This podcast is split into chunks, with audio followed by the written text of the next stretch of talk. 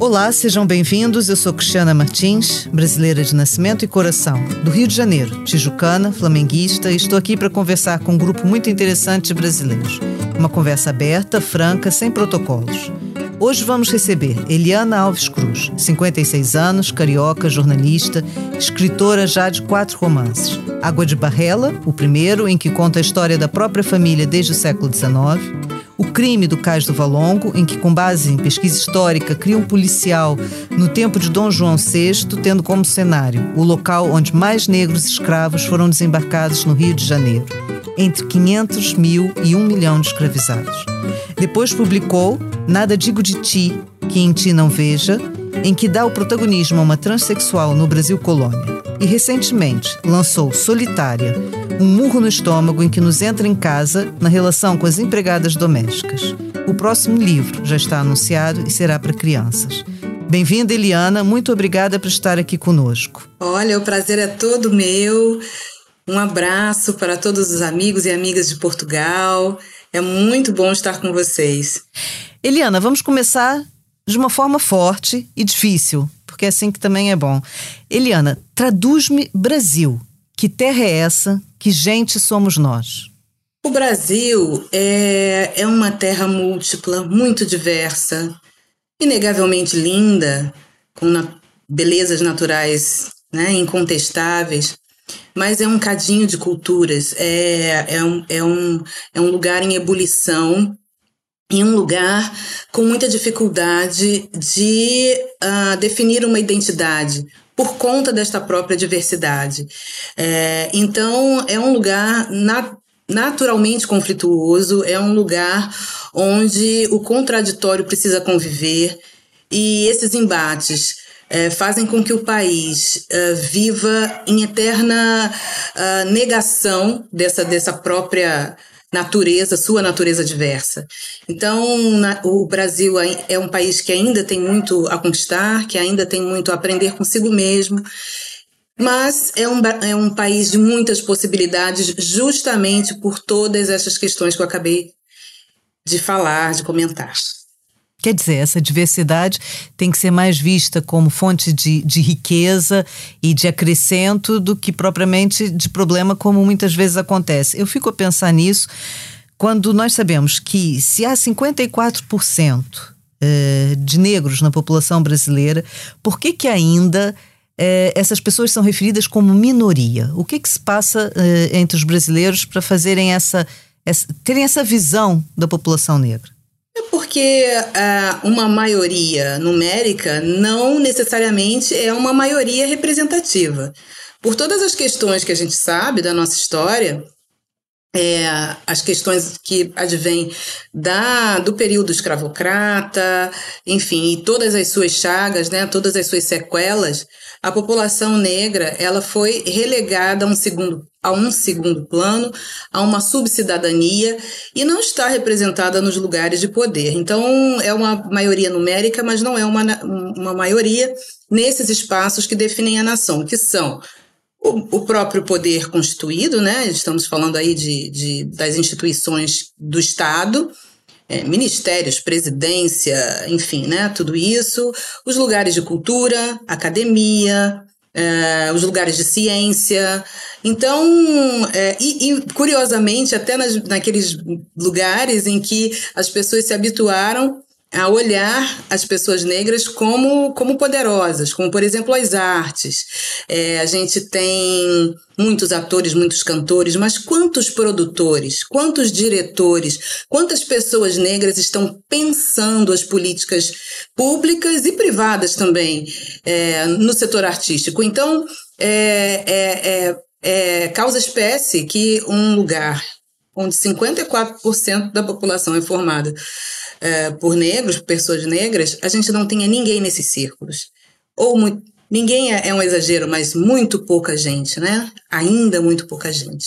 A exceção só então confirma a regra, né? Dá essa sensação de que somos minoria. É verdade. Eu li uma frase sua que me fez pensar e que eu queria trazer aqui para a nossa conversa, que é: que no Brasil uma pessoa não nasce negra, uma pessoa se torna negra.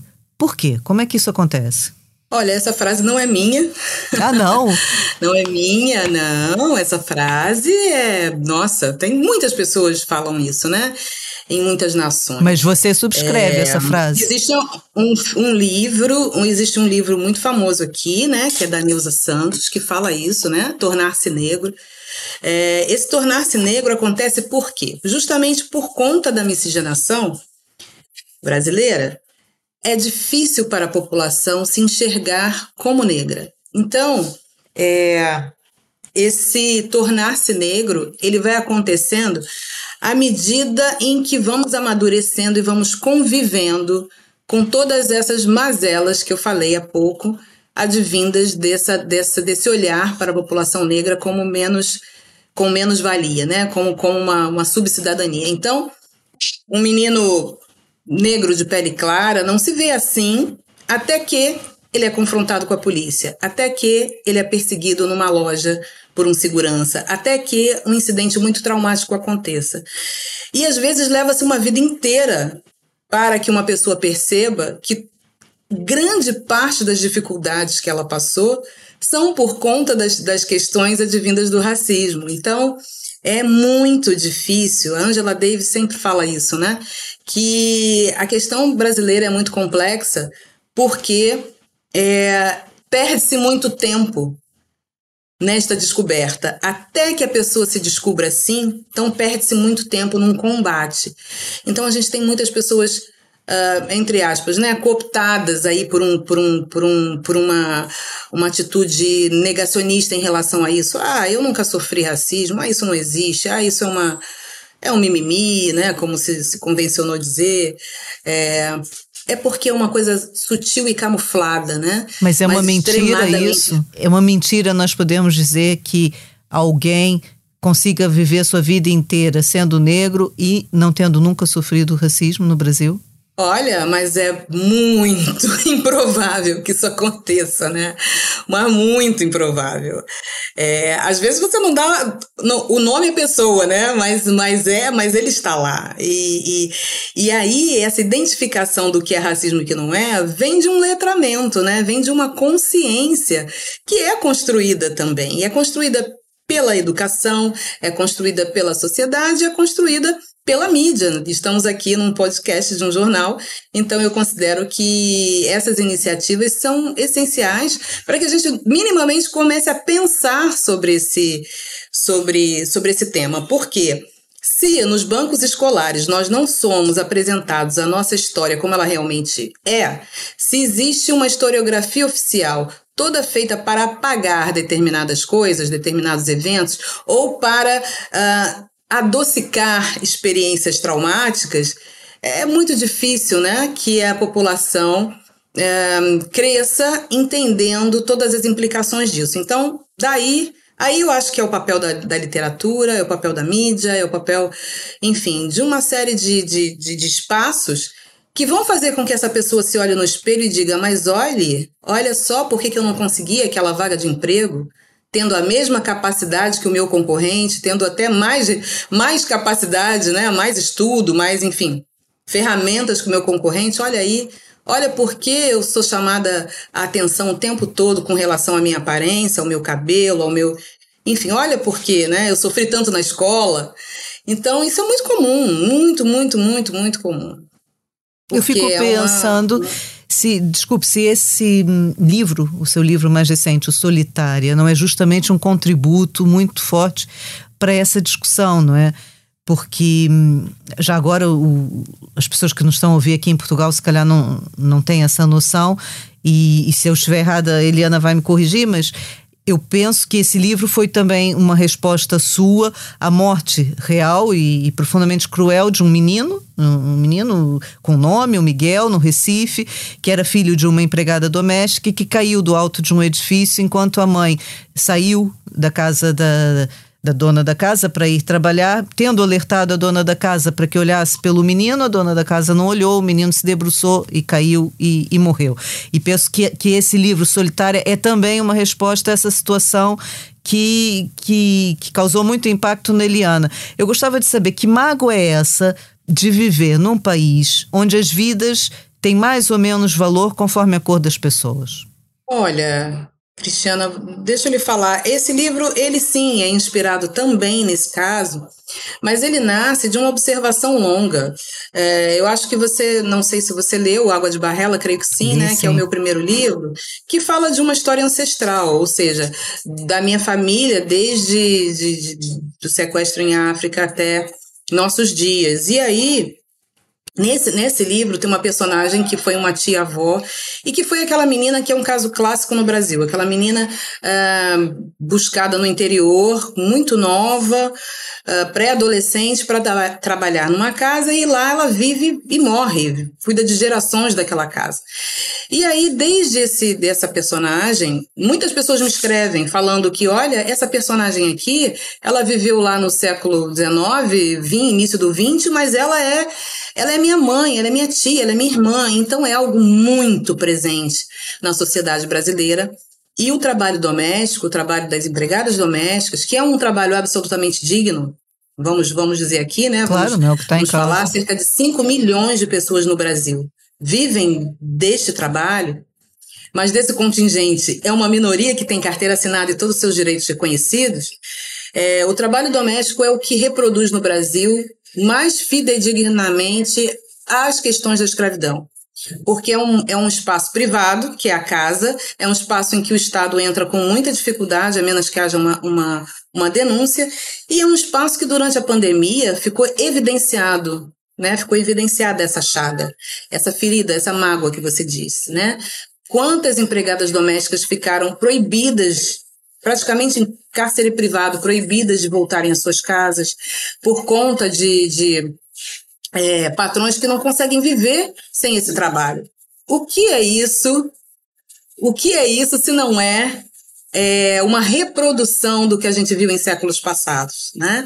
Então, é muito duro viver. Eu acho que no mundo, né? A gente tem um mundo em que ser negro não é fácil, em lugar nenhum, né? Aí na Europa, a xenofobia, em outros lugares, na própria África, né, a gente vê um continente inteiro que não é considerado pelo Ocidente, que não é olhado como relevante a ponto de causar a comoção mundial como outras nações provocam, né? Acontece uma tragédia na França e isso comove o mundo. Acontece uma tragédia, sei lá, em qualquer país africano. Acontece a guerra na Ucrânia, não é? E a adesão mundial, o apoio à Ucrânia foi que não foi, por exemplo, a guerra da Síria também, não é? Exatamente. Então a gente tem no mundo, né, várias situações em que isso acontece. Acontece que o Brasil é um lugar muito, muito especial por conta dessa mistura toda que eu lhe falei, né? Por conta dos vários povos que formaram essa nação, que formam essa nação. E é um país que precisa muito encontrar a paz nesse sentido. Nada acontecerá ali antes que isso aconteça, né? Não existirá felicidade sem que as pessoas minimamente consigam se respeitar nos seus pertencimentos, nas suas opções, nas suas, enfim, né, nas suas orientações.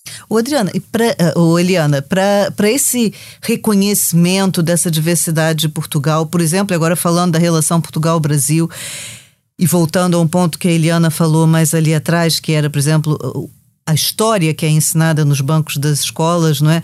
Chegou à altura de se rever a forma como essa história é ensinada, de parar de falar em descobrimento, passar a falar em invasão. Como é que a Eliana vê essa maneira de contar a entrada dos portugueses no Brasil? Olha, Cristiana, eu sei que esse é um tema muito delicado para a população portuguesa, mas é um debate ultra necessário. A gente precisa olhar com sinceridade para a nossa própria história. porque a gente não quer mais perpetuar coisas ou ficar naquela lenda grega, né?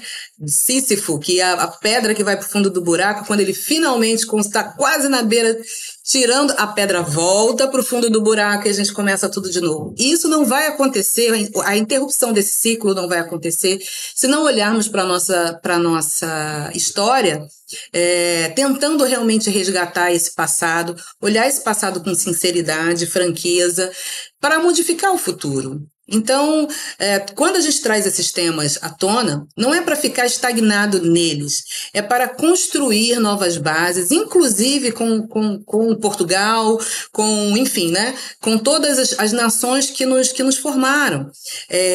Sim, eu acho que veja bem, o massacre que a população originária do Brasil sofre até hoje, temos um livro clássico aí do Ailton Krenak, né? O fim do mundo, a população indígena brasileira sofreu o fim do mundo muitas vezes. Nós tivemos aí um choque tremendo com a entrada da Europa naquele território, uma apropriação de território violentíssima, um sangue derramado, que é derramado até hoje, e sim, foi uma invasão, né? Foi uma invasão. Ninguém foi convidado a chegar ali no fio da espada e conquistando terrenos e dizendo, bom, esse pedaço do mundo aqui é meu, né? Então, não tem como fugir disso. Tudo bem que é uma lógica, aí sem incorrer no anacronismo, né? Ou seja, pensar sobre um século com a perspectiva de outro. Mas, como me disse uma vez um motorista de táxi na Espanha, olha isso, né? Ele começou a me perguntar sobre colonização, sobre como era viver no Brasil.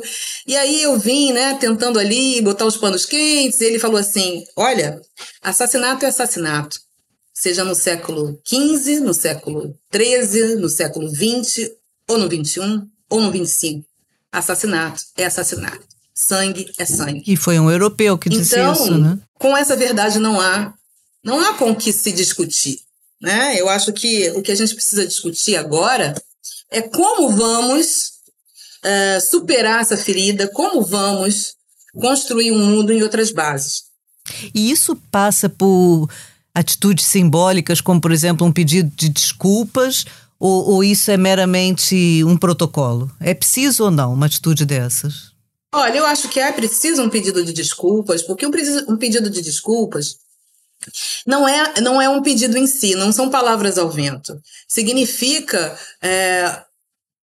no caso, né, um pedido oficial, significa uma nação reconhecendo o seu papel histórico, né, o seu papel e a sua contribuição, que não foi apenas isso, mas... É algo que é um pontapé inicial, como se fosse a pedra fundamental de um novo edifício. Ótimo, daqui podemos começar a construir outra coisa. Porque enquanto estamos no estágio da negação, não saímos do lugar, não é? Então, eu acho que sim, passa por um pedido de desculpas. E depois disso, por políticas públicas, e depois disso, por políticas de intercâmbio cultural, e depois disso, por um conhecimento de parte a parte, uma quebra de estereótipos, tanto do Brasil em Portugal, como de Portugal no Brasil, para falar especificamente do nosso caso, né? Não só os portugueses têm muitas visões que eu acho que não correspondem à realidade com relação aos brasileiros, como vice-versa. Claro. E isso é fruto dessa fissura, né? Isso é fruto dessas mágoas e desses ressentimentos que precisam ser sanados. E aí, mais uma vez, eu acho que a arte está fazendo um pouco esse papel. Eu acho que a literatura, a música, enfim, as artes de um modo geral estão fazendo um pouco esse papel. Mas para além de nós, artistas, acho que os estados precisam começar a pensar em desempenhar o seu papel nessa reconciliação. E aí nós estamos a nos aproximar de uma data que é o 7 de setembro, que é a comemoração da chamada independência do Brasil, do bicentenário da independência do Brasil, em que Portugal está disponível, já anunciou publicamente que vai enviar o coração de Dom Pedro I do Brasil, Dom Pedro IV de Portugal, para participar nessas cerimônias de caráter nacionalista. Como é que isso está a ser visto pelos brasileiros? Isso é um elemento que pode ajudar o diálogo entre os dois países ou, pelo contrário, perpetua aquela relação de uma metrópole com uma ex-colônia? Como é que a Eliana vê isso? Olha, eu acho que esse momento não poderia ser pior para esta vinda deste coração, né? Um coração que já desce aqui esfacelado porque o Brasil vive um momento absolutamente conturbado politicamente. Nós temos uma nação dividida por uma parcela da população que teima em se manter num passado que não existe mais e precisa acabar, e outra população um tanto revoltada e um tanto amargurada por 33 milhões de pessoas que passam fome. Então, uma nação que gasta uma fortuna para trazer uma relíquia dessas, num momento em que se comemora uma independência, é um contrassenso, né? É um contrassenso, chega a ser na minha visão, né? Veja bem. Claro, não, sim, mas é o que... Não pretendo ser a dona da verdade, nem mas porta-voz dos brasileiros. A Eliana acha, né? A Eliana acha que é uma crueldade. A Eliana acha que é uma ironia, a Eliana acha que é um tanto mórbido, a Eliana acha que é um desrespeito ao próprio Dom Pedro, que pediu para que seu coração permanecesse no Porto. Então, ele não pediu para viajar, não pediu para estar aqui. Então, chega a ser, eu acho que um pouco violento com a própria memória da pessoa a quem este coração pertencia. E é uma reverência estranha, esquisita. Como assim eu vou entrar numa fila e gastar um dinheiro de entrada para ver o coração de uma pessoa que está morta há 188 anos? Sabe? Não faz sentido, né? Não faz nenhum sentido em 2022, não faz nenhum sentido dentro da história mundial, eu creio, né? Tudo muito anacrônico, tudo muito difícil. E eu acho que também injusto, né? Injusto de parte a parte. Isso só acirra ressentimentos ao invés de dissipá-los, porque fica parecendo que essa independência foi uma benesse do Estado português da época, né? Esquece que aconteceram lutas para que essa independência ocorresse. O Brasil é um país muito esquisito nesse sentido, né? Como comemorar uma independência trazendo o coração de uma pessoa que representa o Estado que, na verdade, né? Ou seja... É um bocado esquizofrênica a relação, né? É muito esquizofrênica essa relação e... Não irei visitar o coração de Dom Pedro. Ok. Eliana, mas para além do coração de Dom Pedro, falando especificamente dos próximos 2 meses no Brasil, receia um crescimento da violência? O que espera que aconteça até as eleições? Esse nosso podcast vai durar até as eleições. O que está à espera para o país nos próximos 2 meses? Pois então, como eu lhe falei, né? O Brasil está num momento conturbado. Eu espero que alguns episódios violentos sim venham a acontecer, porque é o que estamos vendo já numa escalada, né? Uma crescente. Tivemos aqui recentemente um caso terrível de uma pessoa comemorando o aniversário e foi assassinada porque estava aí, né? O tema do aniversário era o Lula, era o PT, enfim... Partido dos Trabalhadores. Então, quando há esse tipo de invasão, quando há essa quebra, né, foi ultrapassada uma linha ali, né? Eu acho que nós vínhamos num ritmo, veja bem, entre o primeiro e o segundo turno de 2018, nós já tivemos um assassinato, que foi o do capoeirista Moa do Catendê, numa discussão de bar, também pelos mesmos motivos, morreu esfaqueado. Dali para cá, isso foi numa crescente exponencial, e aí eu acho que tem uma certa negação, mais uma vez, essa palavra foi dita muitas vezes aqui, né? De que não, imagine, né? E aí as coisas vão realmente se agravando. E ali eu acho que foi ultrapassado uma linha, porque já não é mais uma questão de quem está lá em cima. Foi a mentalidade criada de que o vizinho pode assassinar o outro vizinho porque pensa diferente dele. Aonde a gente vai parar com isso, né? A gente tem Um país que nos últimos 4 anos fechou 800 bibliotecas e abriu quase o mesmo número de escolas de tiro. Nós temos um Brasil com milhões de pessoas, de civis armados, que não tem o menor preparo para usar essa arma de fogo, porque uma escola de tiro é cara. E o Brasil empobreceu, as pessoas não têm dinheiro para essa escola de tiro. Se endividaram para comprar arma, mas não têm preparo, ou seja, é óbvio que a tragédia está anunciada. Portanto, tem receio dos próximos meses. A Eliana tem... Tem muitos receios. E eu acho que não é nenhuma questão se vai acontecer, mas quando vai acontecer, porque... Enfim, está todo o ambiente preparado para isso. E pensando já num pós-outubro, não é? Alguma coisa será definida. Como é que o Brasil vai acordar e vai tentar reconciliar? Porque a ideia que nós temos, visto de fora, é que o país está dividido, não é? Está fortemente polarizado. Como é que vai ser? Porque seja qual for o resultado, vai ter que haver um dia seguinte. Como é que será possível essa conciliação de polos opostos? Olha, eu sinceramente não tenho essa resposta para te dar, né? Eu acho que a gente vem de um processo que eu acho que vem desde 2013 por aí, né? Ou seja, é uma década. Quando a gente olha para trás, né, o tempo passa tão rápido, é uma década em que as relações foram se esfacelando, ou seja, eu estudei com pessoas que hoje têm pensamentos absolutamente fascistas. Eu convivi com pessoas intimamente da minha infância e adolescência que não hesitariam 2 vezes em me denunciar caso se estabelecesse um governo autoritário, né, no país. Então, a gente... É tudo muito assustador como essas... E, felizmente, não é o meu caso, mas eu vejo famílias, né, separadas, famílias dilaceradas, porque tem uma questão de fundo aí muito pesada, que é o pacto, né, o pacto com um determinado grupo fascista. Vamos dar nome aos bois, né, que com simpatias às ideias nazifascistas. Isso é algo estarrecedor, isso é algo que a gente já devia ter esperado no mundo, não é no Brasil, né? Enquanto que a gente vê um recrudescimento. Então, eu acho que ainda teremos um tempo pela frente para recuperar essa década,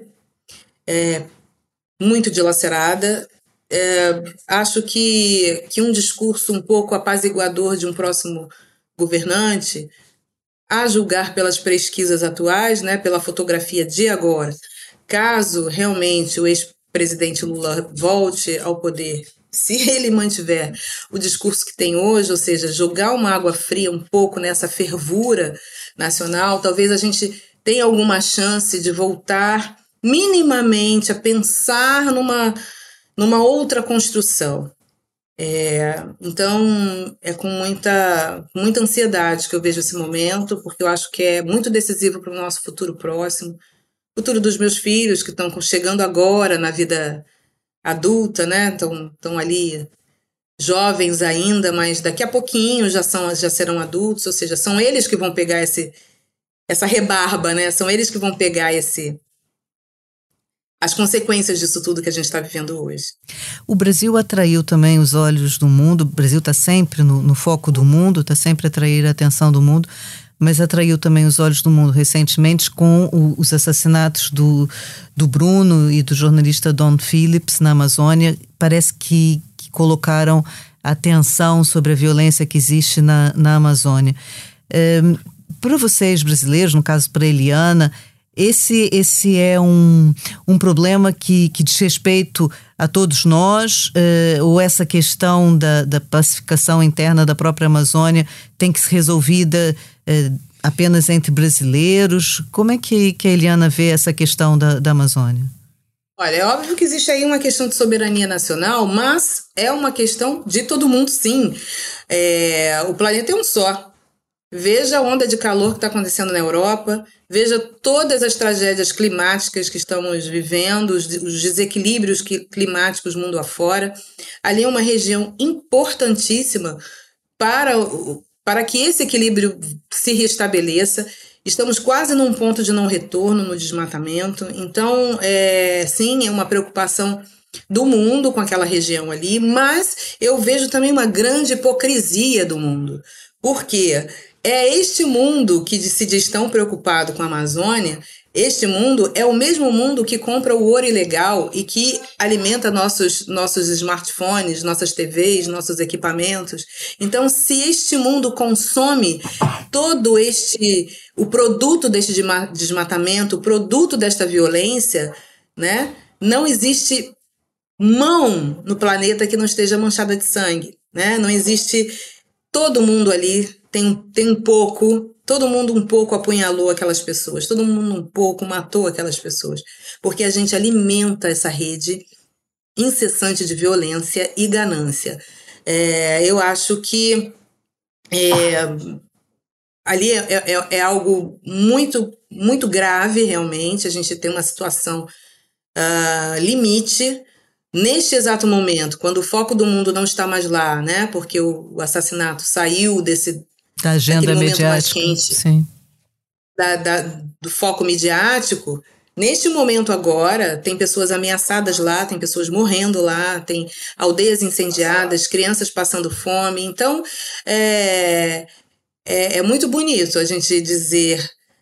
nas redes, a gente se preocupar, dizer que o mundo precisa da Amazônia e não vamos desmatar, mas na prática o que a gente vai fazer para controlar isso, né?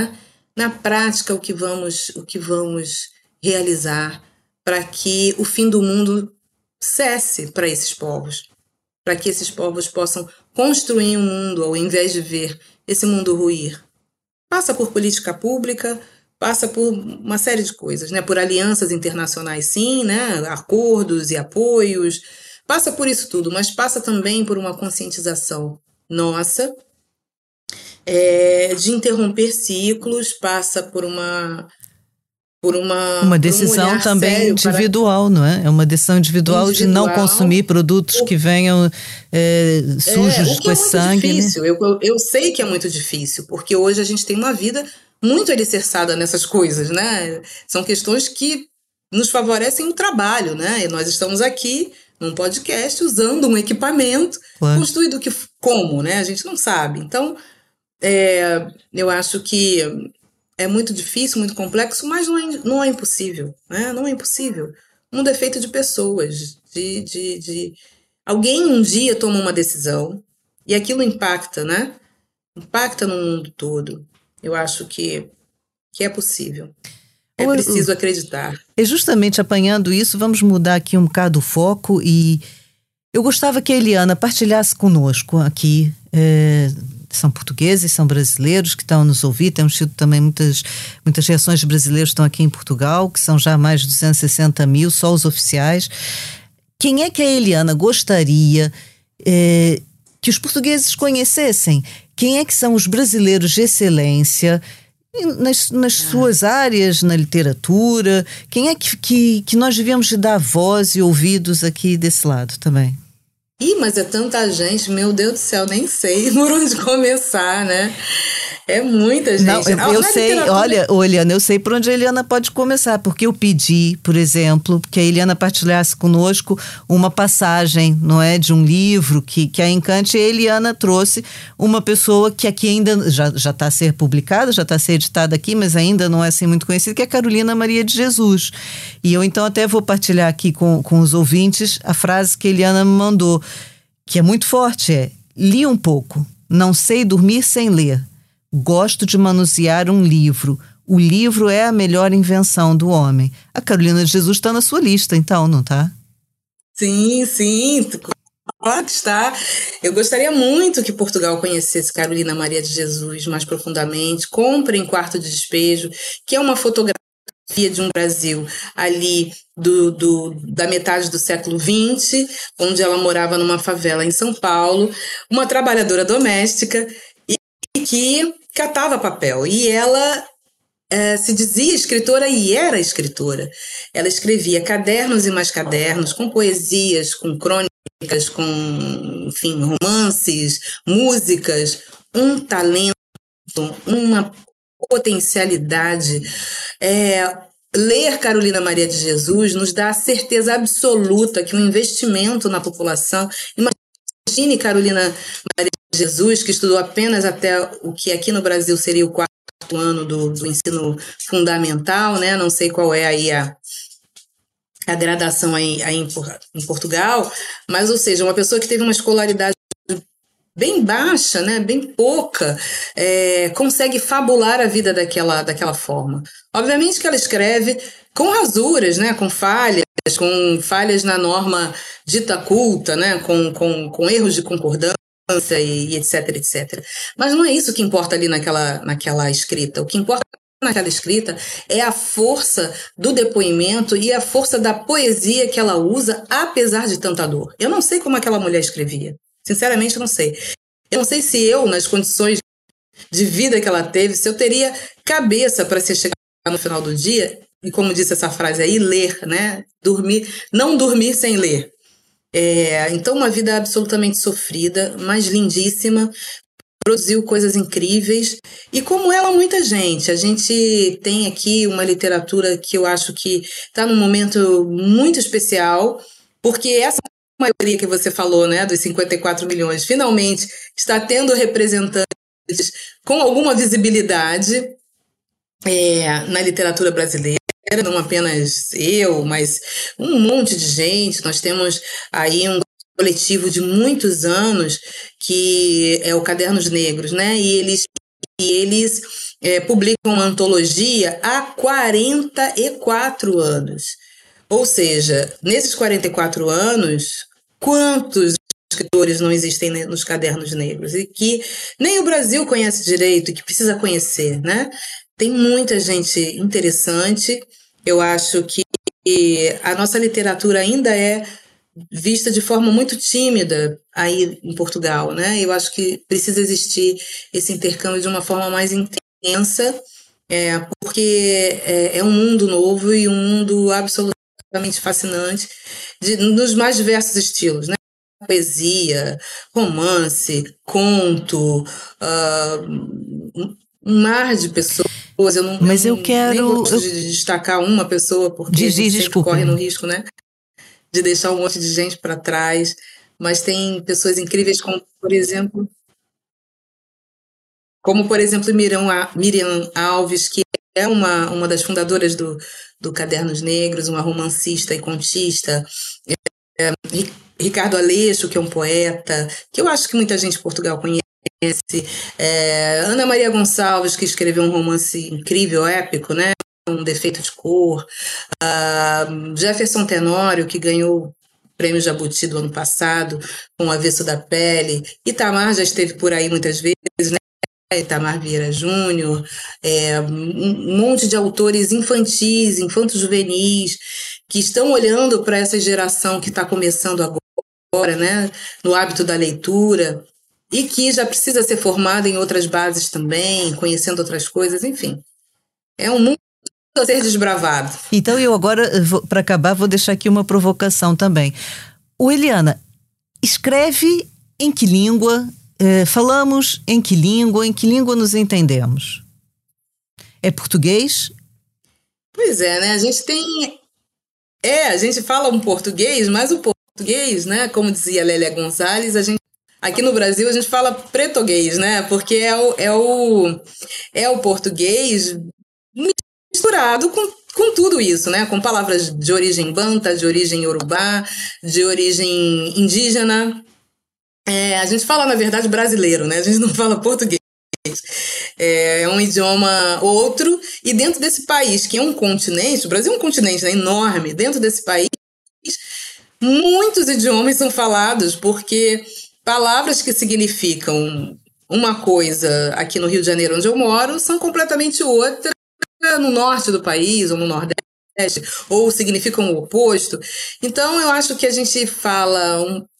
nós temos um fio condutor aí que nos une, mas criamos outros idiomas, criamos outras coisas que a diáspora proporcionou, né? A diáspora africana, principalmente, e as populações originárias.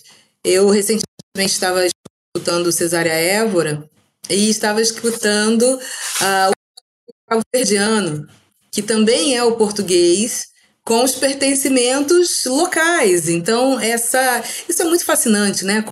Como a língua pode ser viva e como ela vai explicando um pouco aquele povo, vai se adaptando e fazendo parte dele. Mas era importante, por exemplo, para essa afirmação de identidade, assumir-se que se fala brasileiro, ou podemos continuar a dizer que falamos português? Está na hora já de dizer... Ai, também não tenho essa resposta para dar. Também não tenho essa resposta para dar, mas talvez sim. Talvez seja importante a gente assumir que fala brasileiro, né? A gente fala outro idioma. Eu me lembro de uma viagem que eu fiz a Portugal uma vez, há muitos anos. Eu acho que nos encontramos nessa viagem, né? E aí foi muito engraçado que eu viajei com uma pessoa que era portuguesa, mas estava há muitos anos aqui no Brasil. E ela não conseguia entender um monte de coisas que se falava na rua, né? E eu falei, mas eu estou entendendo, como você não está?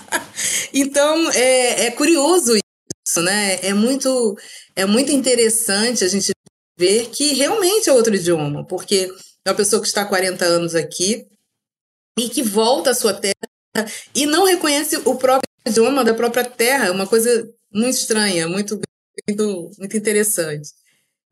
Sim, eu acho que a gente deveria reconhecer esses hiatos e essas, às vezes, dificuldades de nos entendermos. A gente consegue sempre ultrapassar, não é? E eu gostava muito de acabar essa nossa conversa com uma frase muito forte da Eliana, do seu primeiro livro, do Água de Barrela, que me marcou e que eu quero partilhar aqui com os ouvintes, que eu acho que deve nos ficar ressoando nos ouvidos, não é? Quando voltou às costas e entrou na casa, também esboçou um sorriso. Olhou pela janela para os dois que seguiam abraçados, caminhando com passos firmes, mas ao mesmo tempo leves, naquela terra adubada com tanto sangue. Foi disso que a gente conversou aqui um pouco, né, Eliana, dessas misturas, dessas contribuições nem sempre idílicas, muitas vezes violentas, mas que com algum esforço e uma atitude positiva a gente consegue se entender e no fim das contas é o que interessa, não é? Eliana, muito obrigada, valeu, espero que chegue aos muitos ouvidos isso, não é? E que tudo corra bem para o Brasil.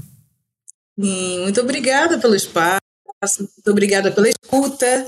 Vivemos um tempo em que todo mundo quer falar, muito pouca gente quer ouvir, né? E a gente precisa se ouvir, se escutar mais, fazer um pouco de silêncio dentro da gente para que a gente encontre as soluções para um mundo menos sangrento, né? Menos adubado com sangue. É isso, a frase é forte, mas que sirva de incentivo.